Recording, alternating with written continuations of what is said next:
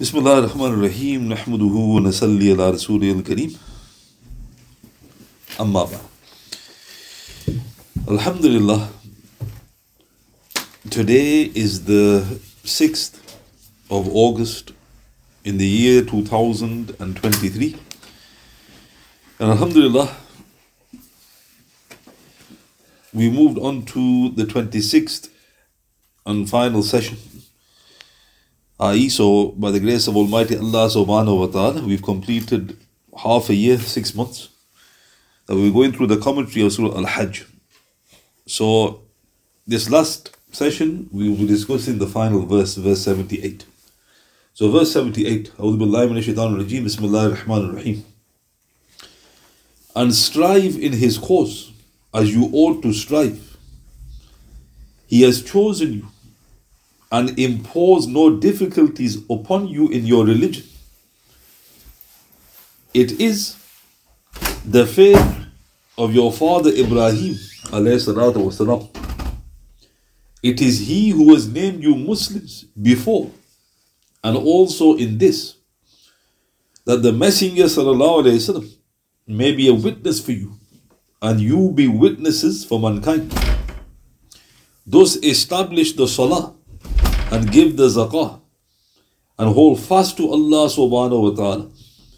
He is your protector, the best to protect and the best to help. So at the beginning of this verse, the Almighty and Glorious subhanahu wa ta'ala says, strive in his cause as you ought to strive. So there's a passage in Surah 25 verse 52. In Surah 25 verse 52, Allah subhanahu wa ta'ala, He mentions there. فَلَا تُطِئِ الْكَافِرِينَ وَجَاهِدْهُمْ بِهِ جِهَادًا كَبِيرًا Therefore do not listen to the unbelievers, but strive against them with the utmost striving. So here in Surah 25 verse 52, Allah Ta'ala says, don't listen to the unbelievers, strive and do a jihad and kabira. So what are you told to strive with? So here in Ibn Jarir and Ibn Kathir's tafsir, Abdullah ibn Abbas, he explained this verse. He said it means with the Quran. So when Allah the Almighty and Glorious says, strive, wajahidhum bihi jihadan kabira, strive with a with a great jihad. You strive against the unbelievers with the Quran. So there's the sadness. We are told to strive with our utmost energy against the unbelievers with the Quran. Well, how do you do that when you don't know the Quran? So note again, jihad doesn't just mean physical, you know, on the battlefield. The jihad and kabira, according to Ibn Abbas, is with the Quran. Because this is where the truth lies. And also in Surah 50, verse 45, the last verse of Surah Qaf, what does Allah subhanahu wa ta'ala say? He says, فَذَكِّرْ بِالْقُرْآنِ مَنْ يَخَافُ وَعِيدٍ So warn with the Quran, such as fear my warning. So Allah Ta'ala again mentions, warn the people, I with this Quran. I, so note, Allah Ta'ala is indicating we should be very well versed with the Quran. Because we need to invite, we need to warn others. So the first port of call is to educate yourselves. How can we not, you know, and the sadness is when you hear many of the da'is, they don't quote the Quran. And the reason is they don't know the Quran. They'll start using logic, they'll start using philosophy, they'll start using this and that. Where's the Quran? Allah is saying strive with the Quran. And that's why there's a report, the hadith is in Ibn Jarir. Qatada rahmatullah said, by Allah subhanahu wa ta'ala, they would find in the Quran that which would impede sinfulness if only they contemplated upon it and comprehended it. So Qatada rahmatullah they said, if you really put your energy into the Quran, it will stop you in your tracks from sinning. But you must contemplate and comprehend it. So Allah Ta'ala is telling you to contemplate upon the Quran, and this will stop you in your tracks if you really truly understood what is being mentioned. And this is why in a direct report in Hakim, the Prophet ﷺ, he said, Give your eyes their share of worship, contemplating the Quran, pondering over its meanings, and drawing lessons from its miracles. Look how amazing. In this Sahih Hadith in Hakim, the Prophet ﷺ said, Give your eyes their share of worship. And what is your eyes' share of worship? Contemplating upon the Quran, pondering over its meanings, and drawing lessons from its miracles. So note here in the very last verse of Surah Al-Hajj, what does Allah subhanahu wa ta'ala say? وَجَاهِدُوا فِي اللَّهِ حَقَّ جِهَادِ Strive in His cause as you ought to strive. So note, it's not just physical jihad, right? It's also referring to the glorious Quran. Then the verse continues. وَاجْتَبَاكُمْ He has chosen you. وَمَا جَعَلَ عَلَيْكُمْ فِي الدِّينِ مِنْ حَرَجٍ He has chosen you. He has imposed no difficulties in your religion. So here there's a few reports. In Ahmad Tabarani and his graded Sahih in Sahih ul Jami number 3301, our beloved Messenger said, Sallallahu Alaihi Wasallam, the best part of your deen is the easiest. The best part of your deen is the easiest. So let's look at this. Allah Ta'ala has said, I have not placed any difficulty in your deen. This is His kindness. The Prophet ﷺ said, the best major part of your deen is the easiest. What does that mean? It means going to paradise is not difficult. Remember that man came and he asked about the pillars. And the Prophet mentioned, and then the Sahaba goes, I will only mention, I will only offer the fard, nothing more. Zakat, I'll do Hajj, I'll fast, nothing more, no nafil fast, no. And he left. The Prophet said he is successful. Right? So what does that mean? It means it's easy. But if you add yourself, fine, no problem. But don't let the deen overburden you. The Prophet warned. And also in Sahih Bukhari, number 41, our beloved Messenger said, Sallallahu Wasallam, the most beloved part of your deen is what is done regularly.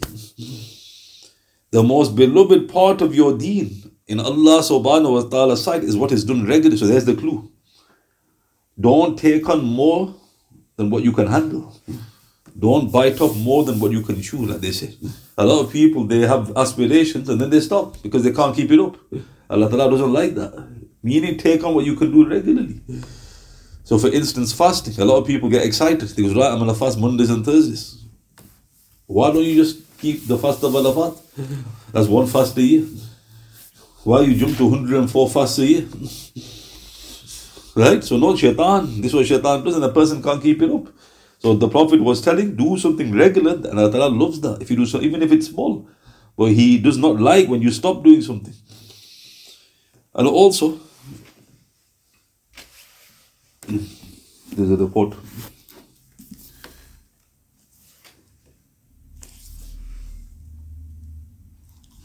So it says here, so this is uh, uh, recorded in Qurtubi in his tafsir and Ibn Kathir's tafsir.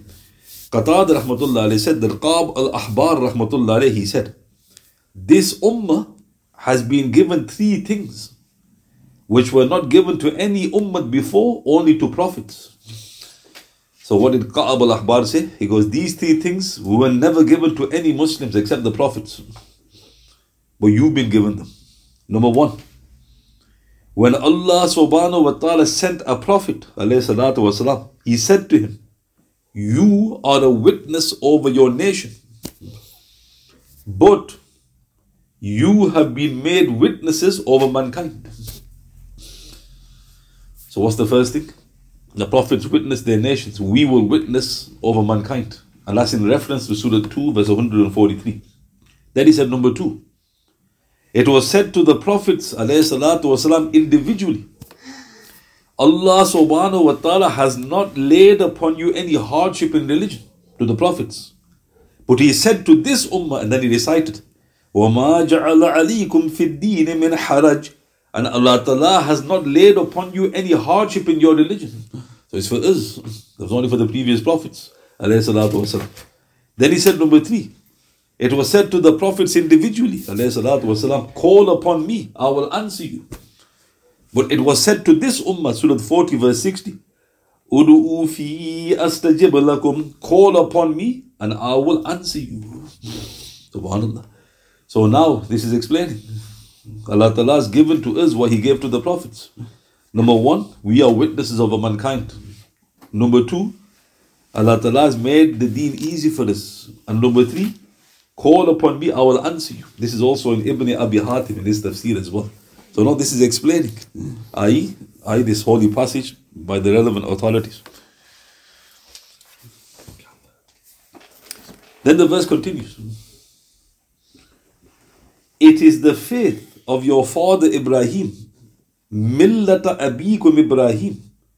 It is he who has named you Muslims both before and in this.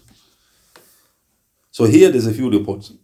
So in Ibn Jarir and Ibn Kathir's tafsir, what does Allah subhanahu wa ta'ala say? He says, Huwa sammakum muslimina min qabl. It is he who has named you Muslims before.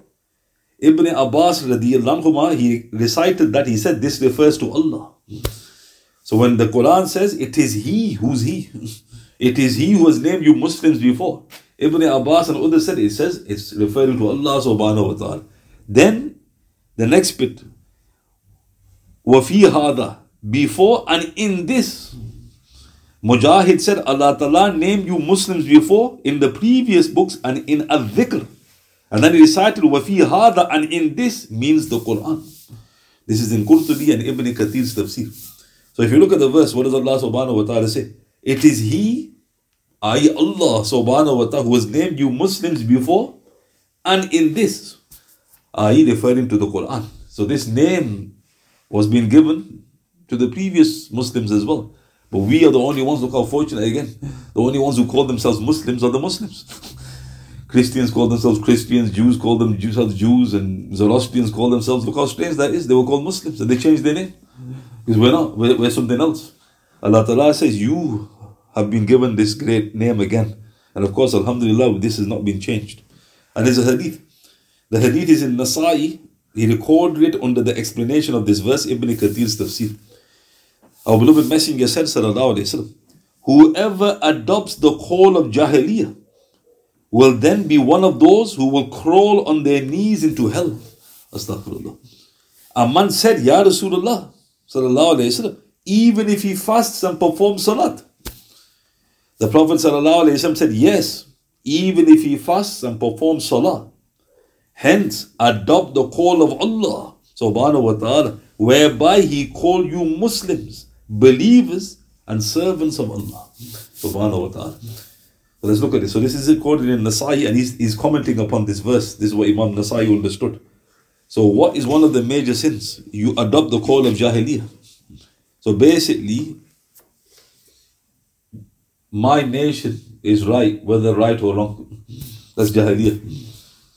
Qawmiyat. That's Jahiliyyah. You call into, you know, Jahiliyyah. If you call to that, you will enter the hell on your knees. So one of the companions asked, What if he fasts and prays, Ya Rasulullah? Okay, he's committed a huge crime. The Prophet goes, Even if he calls, if he prays and he fasts, you have to eradicate this.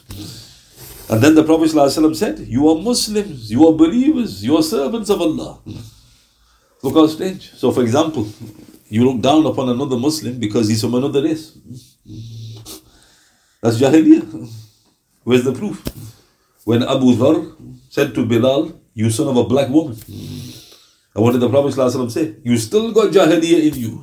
Oh Abu Dhar. You still got Jahiliyyah in you. And then Abu Dhar put his head on the ground. He told Bilal, You have to step over my head. Which he did to, to get rid of that. So think about that. Isn't this common amongst Muslims? They think it's a small thing. Right? So this is Jahiliyyah. The Prophet goes, Get this out of your. He goes, we do, he goes, This is nothing to do with deen. You know, the whether they're the whitest of white or the darkest of dark, they're Muslims. You're going to be racist against Luqman, against Bilal, radiallahu. Allah Ta'ala doesn't look at the color of your skin. But yeah, again in Islam, look how strange. Hmm? Astaghfirullah. So note again, that's why Allah Ta'ala has called you Muslims. To stop you from making these silly statements. Are you a Muslim class? That's it.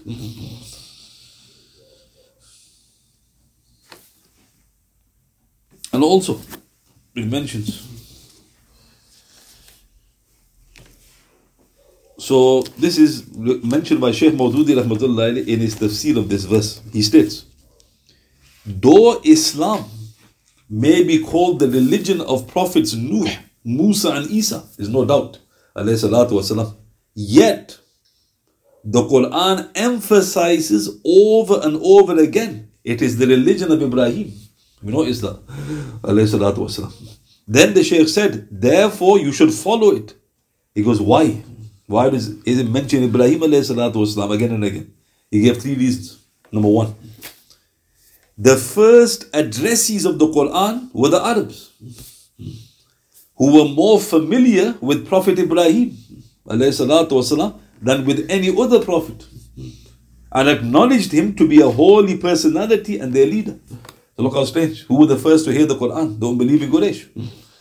Did they accept Ibrahim? Of course, they're children of Ibrahim. So Allah Ta'ala says, follow the faith of Ibrahim. That's one wisdom.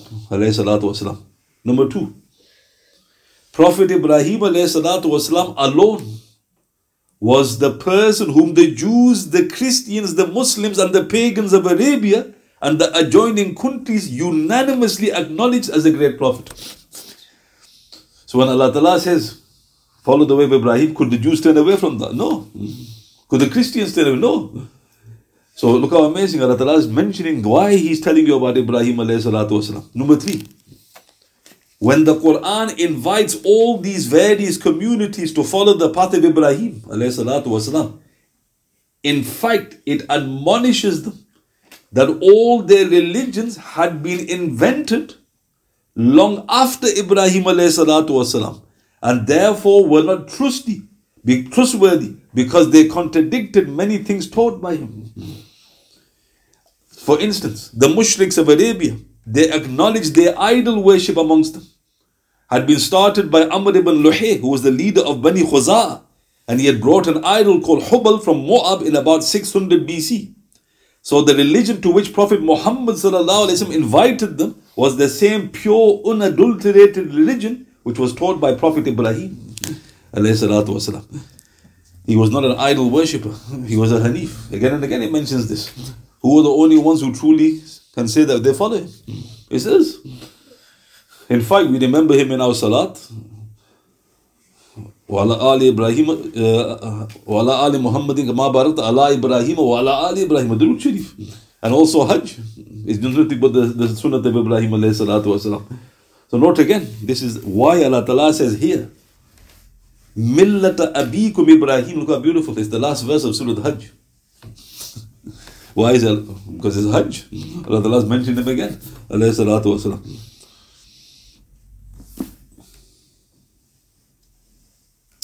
And then it says, It is He who has named you Muslims before and in this revelation, that the messenger may be a witness for you, and you be witnesses for mankind. So now, like I mentioned, the prophets are witnesses for their nations, but we've been given the honor that we will witness for mankind. So looking at it very briefly, Surah 2, verse 143 in Surah 2, Surah Baqarah, verse 143. Allah subhanahu wa ta'ala, He says, We have made you a justly balanced ummah that you might be witnesses over the nations. Shuhada ala nas, and the messenger a witness over you. So there's a hadith. The hadith is in Sahih Bukhari, Sahih Muslim, Nasai, Ibn Majah, Ahmad, Mishkat. Summary. Rasulullah sallallahu said, Nuh alayhi salatu wasalam will be called. And he will be asked, Did you convey the message? He will say yes. But his nation will say he didn't. Allah Ta'ala then asks Nuh alayhi salatu wasalam, Who is a witness in your favor? Who knows? Prove to me. Prove that you have shared the message. He says Muhammad and his followers. Think about that. He doesn't even say his own Sahaba. Because Muhammad and his ummah. Those, the believers will testify, we will testify. And he wasalam, that he conveyed the message, and Rasulullah will convey that we have told the truth. There's the meaning. Look at the honor given to us. Prophets are turning to us. Now, is this only for Nuh salatu? The answer is no. In Imam Ahmad's Musnad, it mentions other prophets will do the same. So other prophets will say, We've conveyed the message. Their people say no. Because who is your witness or prophet? And they'll turn to us. So look at the honor given to us. So going back to this verse, what does Allah subhanahu wa ta'ala say? That the messenger may be a witness for you and you be witnesses for mankind. Look how beautiful he's explaining this. Rasulullah testifies to our truthfulness when we say the prophets conveyed the message. So now question, how do we know they conveyed the message? We weren't there. Quran. If Allah Ta'ala says something, we say, look, Quran says it. So we, even though we weren't there, we witnessed it. And Rasulullah says yes, because the Quran is haqq, is absolute truth. And also, there's another thing here I should have mentioned. So in Ma'arif al-Quran, volume 6, page 292, the faith of your father Ibrahim, it means this is the nation of your father Ibrahim wasalam. These words were addressed to the Quraysh who descended from him. There is a hadith, and he quotes very interesting in Bukhari and Muslim. The Prophet ﷺ said, All people followed the Quraysh in their faith. The believers followed the believers amongst the Quraysh, and the mushriks, the kafirs, the unbelievers follow the kafirs amongst them. How interesting. The Quraysh are the leaders. The Prophet said, if they are believers, you'll be believers. If they will be kafirs, you'll be kafirs. And what happened? That's exactly what happened. They were waiting for the Quraysh. When Makkah fell, the whole of Arabia followed. So this shows the status of the Quraysh. So now about this witnessing, there's a very interesting report. So this hadith is recorded uh, in Sahih Bukhari, 1-451 number 1279, Sahih Muslim, number 2296. Uqba ibn Amr radiallahu he relates, Rasulullah sallallahu alayhi wasallam went out one day and performed the janazah prayer over the slain at Uhud. Stop in the report. This was years after. So Uhud was in the second, third year. Eight years later, the Prophet did janazah for them. Eight years later, sallallahu alayhi. After praying, he went to the pulpit. The pulpit was brought to Jannat al Baqi. Sorry, uh, where the martyrs of Uhud were. After praying, he went to the pulpit and said, Inni faratukum. I am a harbinger for you. Wa ana shahidan alaykum. And a witness over you. So what did the Prophet say? I am two things for you. I am a harbinger faratukum and I am a shaheed. I am a witness over you. Then he said, Sallallahu by Allah subhanahu wa ta'ala, I am looking upon my basin right now, i.e. the Hawd, and I have been granted the keys to the treasures of the earth. By Allah subhanahu wa ta'ala, I do not fear that you will associate partners with Allah subhanahu wa ta'ala after me. However, I fear that you will compete with one another for the world. So this is the report.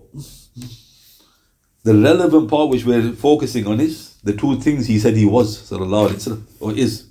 I am a harbinger and I am a witness. Now, what is the Prophet referring to there, sallallahu wasallam?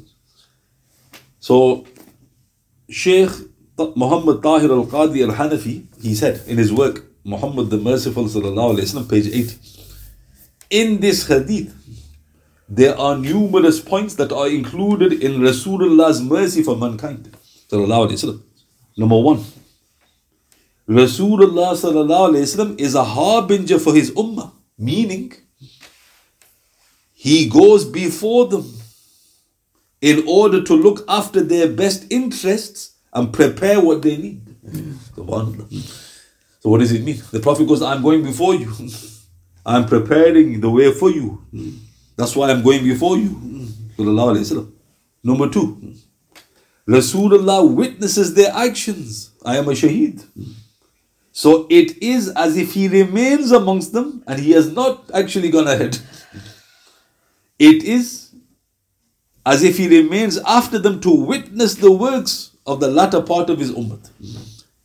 Here we see that Allah subhanahu wa ta'ala has gathered within the Prophet sallallahu two qualities that cannot be conjoined with anyone else besides him.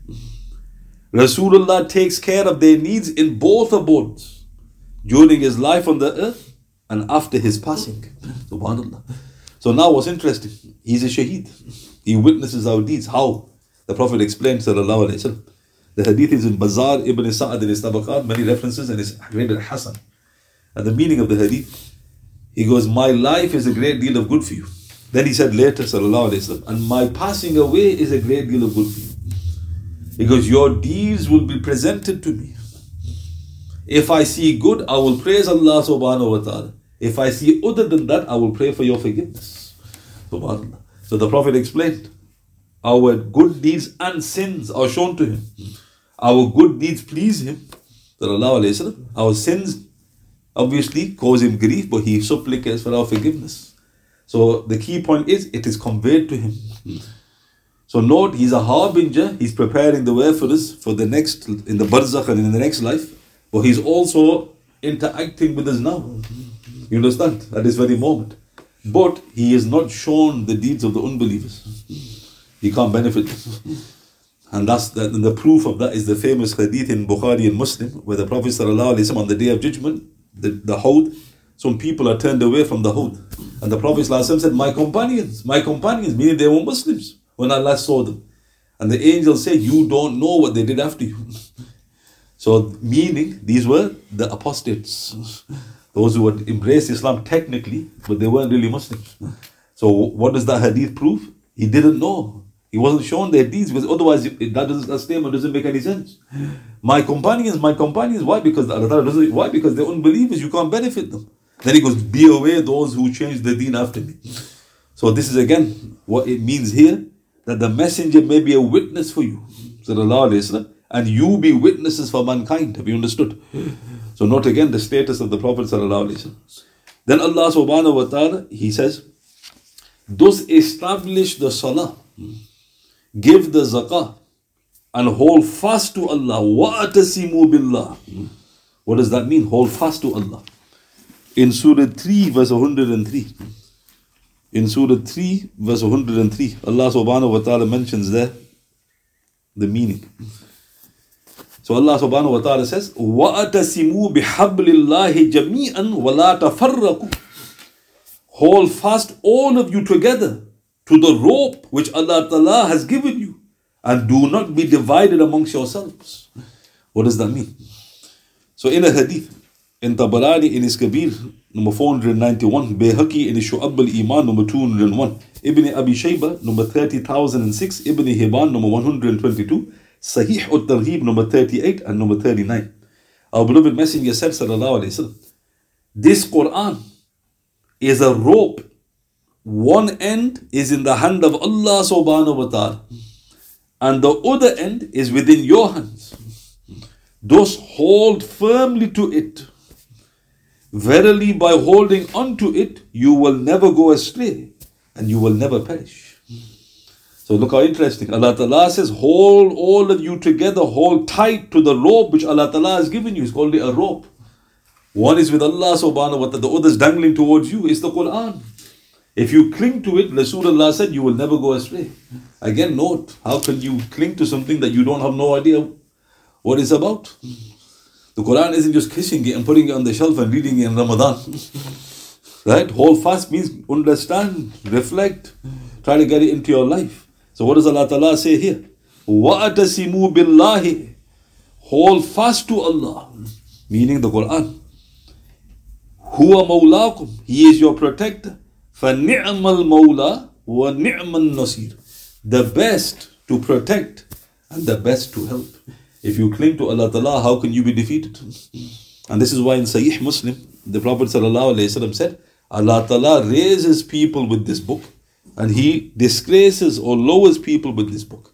So the Quran only does two things. It honors you or disgraces you. There's no middle path. So if you look at the Muslims as a whole, are they being honored or disgraced? As a whole, you say disgraced. And what's the response?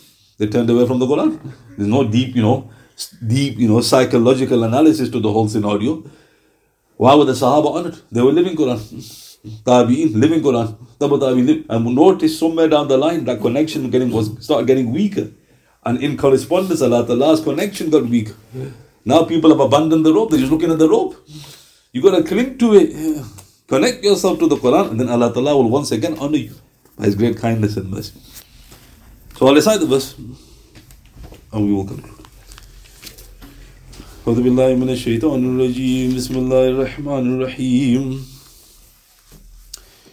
وجاهدوا في الله حق جهاده هو وما جعل عليكم في الدين من حرج ملة أبيكم إبراهيم هو سماكم المسلمين من قبل وفي هذا ليكون الرسول شهيدا عليكم وتكونوا شهداء على الناس. فأقيموا الصلاة وآتوا الزكاة واعتصموا بالله. هو مولاكم فنعم المولى ونعم النصير. We pray to Almighty Allah subhanahu wa ta'ala He makes the Quran the Rabi of our hearts. And I pray to Almighty Allah subhanahu wa ta'ala He forgives me for any errors which I may have inadvertently uttered. Amen. سبحان بحمدي سبحانك اللهم وبحمدك اشهد لا اله الا انت استغفرك واتوب اليك واتوب بالله من الشيطان الرجيم سبحان ربك رب العزه عما يصفون وسلام على المرسلين والحمد لله رب العالمين بسم الله الرحمن الرحيم والاصل ان الانسان لفي خسر الذين امنوا وعملوا الصالحات والواصل بالحق والواصل بالصبر صدق الله العظيم